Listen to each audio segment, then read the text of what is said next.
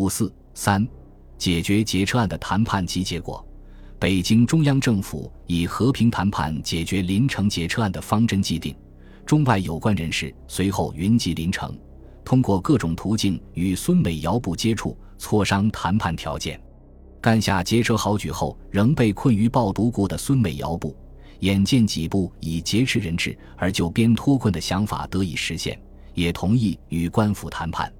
他们在对外通告中提出：“是义也，非为抢掠财物也。”非欲惹出国际交涉也。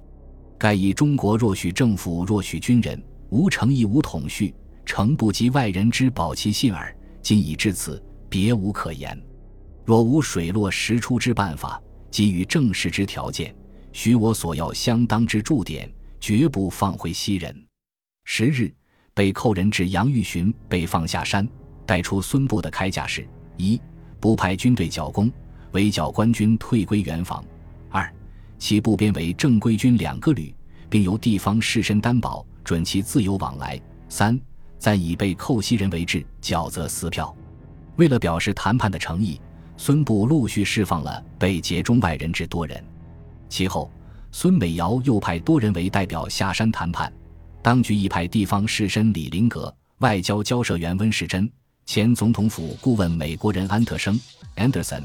曹锟代表丁洪泉以及与孙部有关系的航务人士等上山磋商，但因对立双方在孙部改编为两旅还是一旅，官府撤兵与孙部放人孰先孰后等问题上僵持不下，谈判一时未有结果。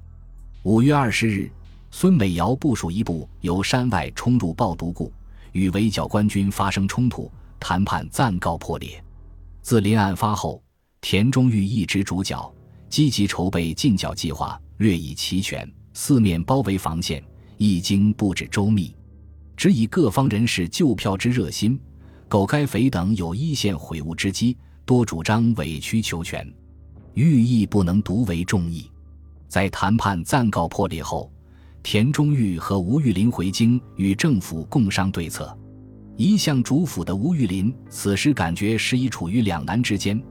本人实不敢更言和平解决。田中玉则认为，倘能及时进剿，攻其复固，抚其归城，当可作速解决。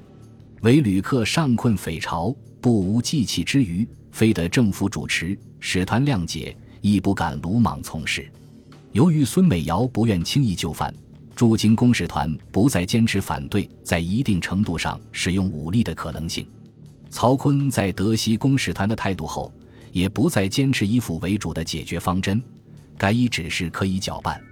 因此，在五月二十二日的内阁会议上，田中玉提出先向匪索要最后之条件，四得其条件后，即由大总统以命令保障此条件之实行。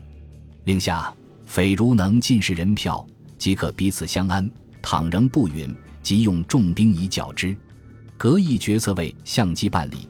虽仍未对交付问题作出明确决策，但在曹锟示意下，国务总理张绍曾告田中玉，相机办理四字，范围包含交付监师及其他便宜形式意义在内，尽可放手作取，并允赤派飞机三架，电令直苏两省各派混成一团前往协剿，以壮声威而策万全。吴玉林在领会曹锟之意后，已告田中玉。现在各方官军万不可再行撤退，以致不可收拾。彼亦为今之计，应先搅拌附近土匪，断其外援，借以示威，以免参其态度何如，再定最后应付之法。为此，田中玉特意于二十四日赴保定面见曹锟，请求指示。曹告其孰权利害，兼顾并筹，令其与张绍曾商同办理。在官军的压力下。孙美瑶的立场有所后退。五月二十六日，孙部释放了上海《密勒氏评论报》记者，美国人鲍威尔 （Paul） 由其居间联络，与官府重开谈判。经鲍威尔、安特生等从中斡旋，官府与孙部均有让步。三十一日，双方同意有枪者改编的原则，并由官府派人入山核点孙部人数。几次反复，最后决定收编三千人。番号定为山东新编旅，由第五师节制，以孙美瑶任旅长，另由官府给款八万五千元作为孙部经费。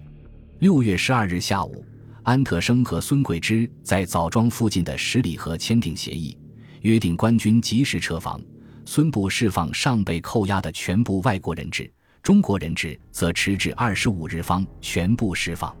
至此，轰动一时的林城劫车案以人质平安获释，孙美尧部被收编为官军而告解决。